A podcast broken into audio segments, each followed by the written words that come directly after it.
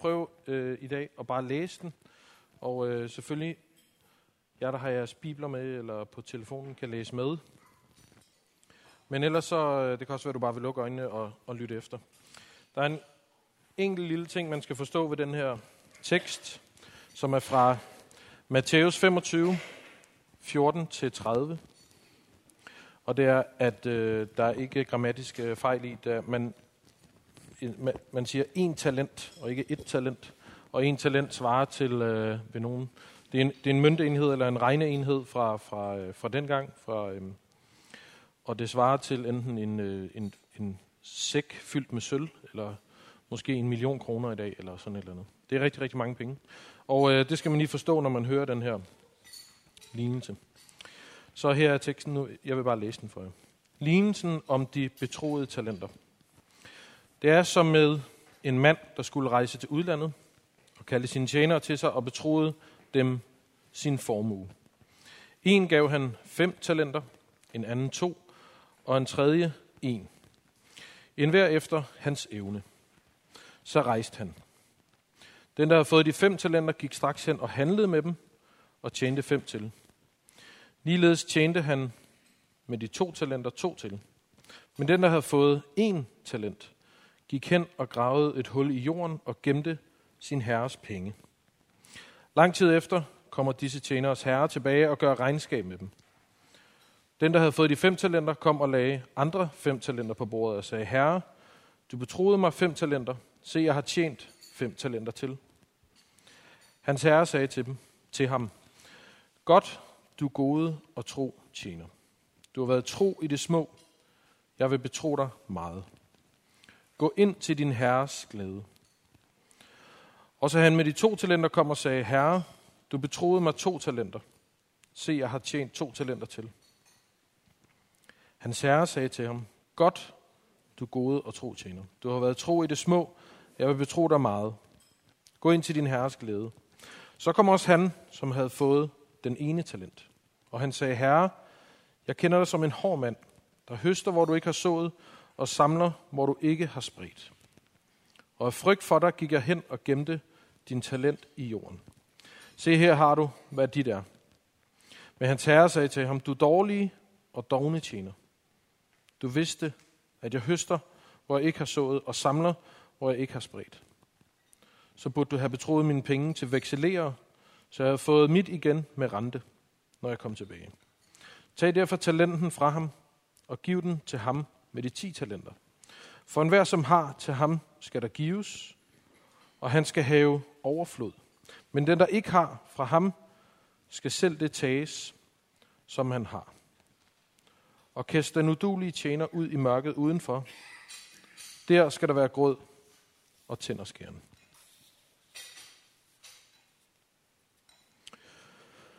Så lige til sidst her kan man godt tænke, at det ikke øh, omvendt det burde være, at man tager fra de rige og giver til de fattige. Men her bliver der taget fra den, der kun har lidt, og givet til den, der har meget. Så det er en omvendt Robin Hood. Men det, som øh, der bliver refereret til her, eller beskrevet her, det er dommens dag, når vi er færdige her på jorden, og når vi står i himlen foran vores himmelske far, den retfærdige dommer, så bliver vores regnskab gjort op. Øh, og vi kommer til at stå til ansvar for, hvad vi har brugt vores gudgivende talenter til. Er det til egen vinding? Er det til os selv? Har vi holdt igen? Eller har du delt ud og investeret?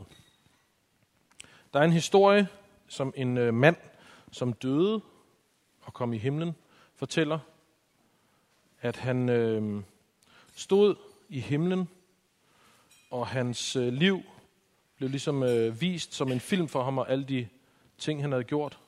Alle hans synder blev gjort op, og alle hans valg, og alle hans øh, talenter, og alt det, han havde fået givet af Gud, blev lagt ud for ham. Og øh, det er der selvfølgelig ingen af os, der kan klare at få lagt vores liv op. Og han oplevede at stå med hele tyngden af sin egen øh, sine egne fejltagelser og sine egne øh, fejlinvesteringer, sine dårlige valg, og skulle holde det på sine egne skuldre, og måtte øh, råbe ud efter en frelser.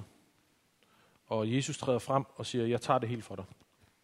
jeg tager alt det, øh, som du ikke selv kan bære, så du kan gå ind og øh, være sammen med min himmelske far. Selvfølgelig skal man tage sådan nogle øh, historier med et græns salt. Øh, er det virkelig sket? Hvordan kan man øh, tjekke, om det er rigtigt? Men der er noget i den her historie, som passer overens med øh, det, som vi læser i Bibelen. Øh, vi kan ikke bære hele det her ansvar på vores egne skuldre. Vi må øh, indse, at vi har brug for Jesus til at bære det for os. Det er dejligt med larm i rækkerne. Det er, sådan er det, når vi er samlet som familie. Så er der både små og store. Ja, øh, i vores kultur, hvor vi lever i dag, og øh, den verden, som vi er en del af, og øh, vi øh, siger jo, at vi lever i mange øh, forskellige kulturer. Det er både en øh, forbrugskultur, men det er også en underholdningskultur, hvor vi i, øh, høj, udgrad, i høj grad har en, øh, en, øh, en tendens til at underholde os på forskellige øh, platforme. Øh, vi underholder os blandt andet med øh, tv-programmer øh, som X-Factor, hvor det ender med, at kun én står tilbage og har alt, øh, har vundet alt. Øh, vi underholder os i sådan et program som X-Factor også med alle dem, som øh, er i de første afsnit, som kun har fået et talent givet. Øh, vi griner af dem, øh, måske ikke sådan højt, vi griner ikke med dem. Øh, jeg synes, det er noget af det sjoveste, det må jeg indrømme, når man ser alle dem, der ikke kan finde ud af at synge, og som øh, stiller op, og som ikke er særlig dygtige. Øh, men som øh, Jakob også sagde, at det kræver mod at stille op. Det kræver mod at stille op, selvom man måske godt ved, eller man tvivler lidt på, om man egentlig har noget at komme med. Øh, jeg er rigtig god til at lave mad, øh, uddannet kok i mange år, og øh, for mig vil det ikke øh, kræve særlig meget mod at lave mad til øh, 100 mennesker. Men for andre, som ikke er særlig gode, eller som kun kan lidt madlavning, hjemkundskab måske, vil det kræve rigtig meget mod at skulle lave mad til 100 mennesker. Øh, vi underholder os også med den her, kan man sige, øh, dem der kun har fået to talenter i X-Factor. Øh, det er ikke de bedste, øh, men de er heller ikke helt dårlige. Øh, de må øh, slås med alt, hvad de har for at gå videre. Det er normalt dem, vi lige hører en baggrundshistorie for, så man lige får lidt mere øh, empati for dem. Og øh, det er sådan noget med, at de måske har arbejdet med musik i 10 år på en skole med en masse børn, og øh, nu er de klar til at få deres gennembrud. Men øh, vi kan godt se, at de ikke er de bedste, og så ryger de ud. Øh, og holder dem måske lidt som... Øh, dømmer dem til at være naive måske. Jeg tror, de kan bidrage med noget i sådan en øh, konkurrence, hvor de bedste stiller op. Så er der dem, der har mange talenter i X-Factor. Det er dem, som skal øh, rigtig mange pinsler igennem, og som skal rigtig mange øh, prøvelser igennem. De skal snydes af dommerne. Er det dem, der går videre? Øh, er de værdige? Har de værdi? Deres øh, talenter og deres værdi som mennesker er ligesom smeltet sammen, og de står ved sådan en skillevej, hvor de ligesom bliver dømt ude eller inde. Er de noget værd? Er de ikke noget værd? Har de værdi, eller har de ikke noget værdi? Jeg ved godt, et øh, tv-program, det kan selvfølgelig klippe og skære virkeligheden, så det ligner, at øh, hele universet står og falder med, og man går videre i den her sangkonkurrence. Men jeg tror, der er nogle ting i det her, som vi godt kan lide, og som øh, ligesom appellerer til vores, øh, øh, at vi skal underholdes med det. Og jeg tror også, at nogle af tingene har vi taget med ind i kirken. En ting, man kan sige sådan et, øh, som princip, øh, man kan kalde det rating, man kan også kalde det øh, den her tommelfinger op og ned, eller hvad man nu øh, gør hvor mange stjerner man vil give. Man vil give 1 til 10. Øh, hvor tit har vi ikke øh, sagt til hinanden, eller om hinanden, det var en god prædiken, eller det var godt sunget her fra scenen for eksempel. Øh, hvor vi sætter det ind og øh, sammenligner det med andre. Men det, som vi har brug for, tror jeg, er, at vi siger, øh, hvor glade vi er for, at vi bliver betjent af hinanden, og at vi kan øh, tjene hinanden. Øh, vi skal ikke sige, om det var godt, Øh, men vi skal sige tak, fordi at du tjener os. Eller du tjener mig. Øh, ellers så øh, er der jo aldrig rigtig nogen, som for eksempel kan stille mig tilfreds med at lave mad til mig. Jeg kan altid finde fejl i menuen. Jeg kan altid finde øh, fejl i, øh, i anretningen eller i øh, maden, som bliver serveret. Øh, Man siger, for den, som er dygtig, vil det aldrig være godt nok. Øh, har man øh, gehør, så vil musikken aldrig passe en, fordi man altid kan finde fejl i det. Og på den måde så øh, ser vi ikke øh, det menneske, som tjener, men vi ser øh, præstationen som en øh, selvstændig ting. Og det kan ødelægge vores kirkefamilie på en, øh, på en destruktiv måde. Vi har brug for at øh, sige tak. Øh, vi har ikke brug for at sige, gør det bedre. Vi har brug for at sige tak, fordi du bidrager. Tak, fordi du betjener mig. Øh, når vi rater, når vi bedømmer hinanden, så siger vi også, at kun det bedste er godt nok. Og øh, så har vi også på en måde sagt, at det kan ikke bruges. Men øh, det har vi brug for at gøre op med. Øh, vi kan altid finde en, der er bedre. Vi kan altid finde en øh, prædikant på YouTube, som øh, gør det bedre. Vi kan altid finde nogen, der har indspillet musikken bedre. Vi kan altid finde nogen, som anretter retten eller maden bedre, eller gør det bedre end det, som øh, vi bliver betjent med. Øh, vi har internettet, som både er den her forbandelse og velsignelse. Vi kan se alt, vi kan sammenligne alt, øh, men vi er ikke en del af det, som foregår. Øh, rigtig mange dygtige forskere kalder vores samfund øh, også for et perfektionssamfund. Øh, de dygtigste forskere i ungdomskultur kalder det en perfektionskultur. Og øh, det vil sige, at man på alle områder af sit liv føler, at man skal præstere på et maksimumniveau. Der må ikke være nogen halvhjertede indsatser. Der må ikke være nogen øh, begynderniveauer. Det gælder både med sit udseende, med feriebillederne, med sine venner, med sin kæreste, med sine børn, øh, og alt hvad man viser frem der, hvor man deler med hinanden rigtig meget på sociale medier. Og øh, det er måske ikke noget, der rammer den ældre generation, men der er et pres igennem det her på de unge generationer. For øh, konstant at kunne fremvise og præstere og præsentere gode, geniale og lækre nye ting på alle områder af ens liv. Øh, og mange spørger, hvor kommer det her præstationsræs fra? Øh, der foregår en konstant sammenligning og en konstant, øh, et konstant bombardement fra ens bekendtskaber. Jeg har talt op i går, jeg har over 900 bekendtskaber på Facebook, og de øh, bombarderer dagligt, i god tro selvfølgelig, men deres bedste præstationer. Man kan sige, at, det, at Facebook er, eller de sociale medier, er ens bedste dag, som man lægger frem. Man vil aldrig lægge noget dårligt frem, man vil aldrig lægge øh, sygdom eller øh, dårlige ting frem på de her platforme. Og hvis man tager den sammenligning ind og tror på den og lever i den, så skal man løbe øh, meget, meget hurtigt for at følge med. Det er, der er rigtig mange, der også prøver, og så bukker man under i sådan et usynligt race, som i virkeligheden ikke har nogen målstreg, fordi det er uendeligt.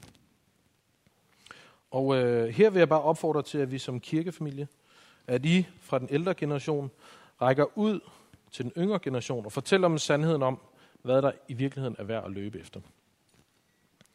Øh, måske skal du øh, som ældre blive en del af den her teenageklub, øh, som vi har hørt Jakob fortælle om.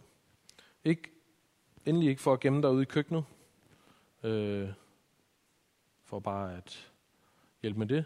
Det er der garanteret nogen, der gerne vil. Øh, måske heller ikke for at stå for andagten, men for at være der under bønden, og når der er brug for at snakke om livet og om tro. Øh, og til dem i den yngre generation, der vil jeg bare opfordre os til, at man rækker ud og, øh, og søger nogle af dem fra den ældre generation. Nogle af dem, der allerede har navigeret igennem skærene. Øh, der er en hel generation, som nogle gange godt kan virke bagkloge, men som i virkeligheden sidder med en visdom, som øh, er afprøvet, en øh, livsduelig visdom. Et levet og et afprøvet liv. Og det er en chance for den yngre generation at få sat perspektiv på dit eget liv lige nu. Og øh, det er altså noget, man ikke kan købe sig til. Perspektiv på ens nu. Og øh, jeg tror, at vi som øh, menighedsfamilie øh, har brug for at bygge den her bro imellem os, i tillid, imellem generationerne. Okay, så tilbage til Nielsen. Hvad øh, betyder det? Mange vil sige, det er meget lige til. Det, som Guds rige siger, er, hver og en har fået givet noget af Gud. En gave, talenter, nogen vil sige kompetencer. Vi har ikke fortjent den, vi har ikke fortjent dem, men nu står vi til ansvar for dem. Det er et vilkår for os i livet. En øh, universel regel, som øh, Gud har indført, og som han håndhæver. Vi får givet nogle talenter, og så skal vi få dem til at vokse. Det er en gave.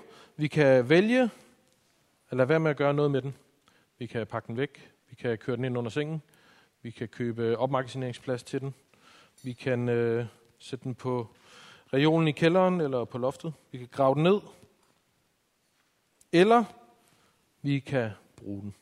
Og det handler om at tjene hinanden. Øh, det handler om at give frit, frimodigt og gavmildt. Øh, det er ikke bare her på scenen. Det er så utrolig kort og begrænset. Det handler om vores egne børn, det handler om vores naboer, det handler om både vores kirkefamilie her, men også dem, som er uden for vores fællesskab her, som er et særligt fællesskab. Det handler om at øh, møde dem, som har brug for dine gaver og tjene dem. Min øh, svigerfar, Gert, han, kan, han har tusind talenter i biler.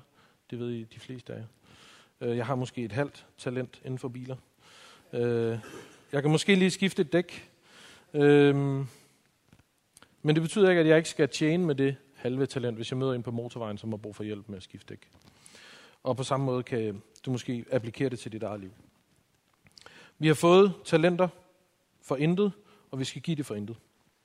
Og i det her, der er Jesus vores eneste forbillede. Han gav alt for os. Han gav det for intet. Øhm, han holdt ikke noget tilbage. Han gav alt, hvad han havde, og han overgav sig for vores skyld.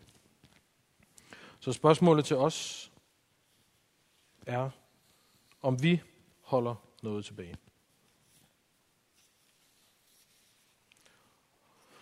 Holder du noget tilbage, som skal øh, investeres? Det er det øh, spørgsmål, som vi øh, må trække ud af den her lignelse. Har vi noget, som ikke er investeret? Har vi gravet noget ned? Har vi opmagasineret noget? Og øhm, det kan du kun øh, selv svare på. Det kan I kun svare på hver især. Øhm, uanset om det er meget eller lidt, så må vi øh, svare ærligt. Vi må rense os selv for at svare på det spørgsmål. Øhm, nu skal vi øh, mødes i nadveren. Vi skal mødes om øh, Herrens bord. Et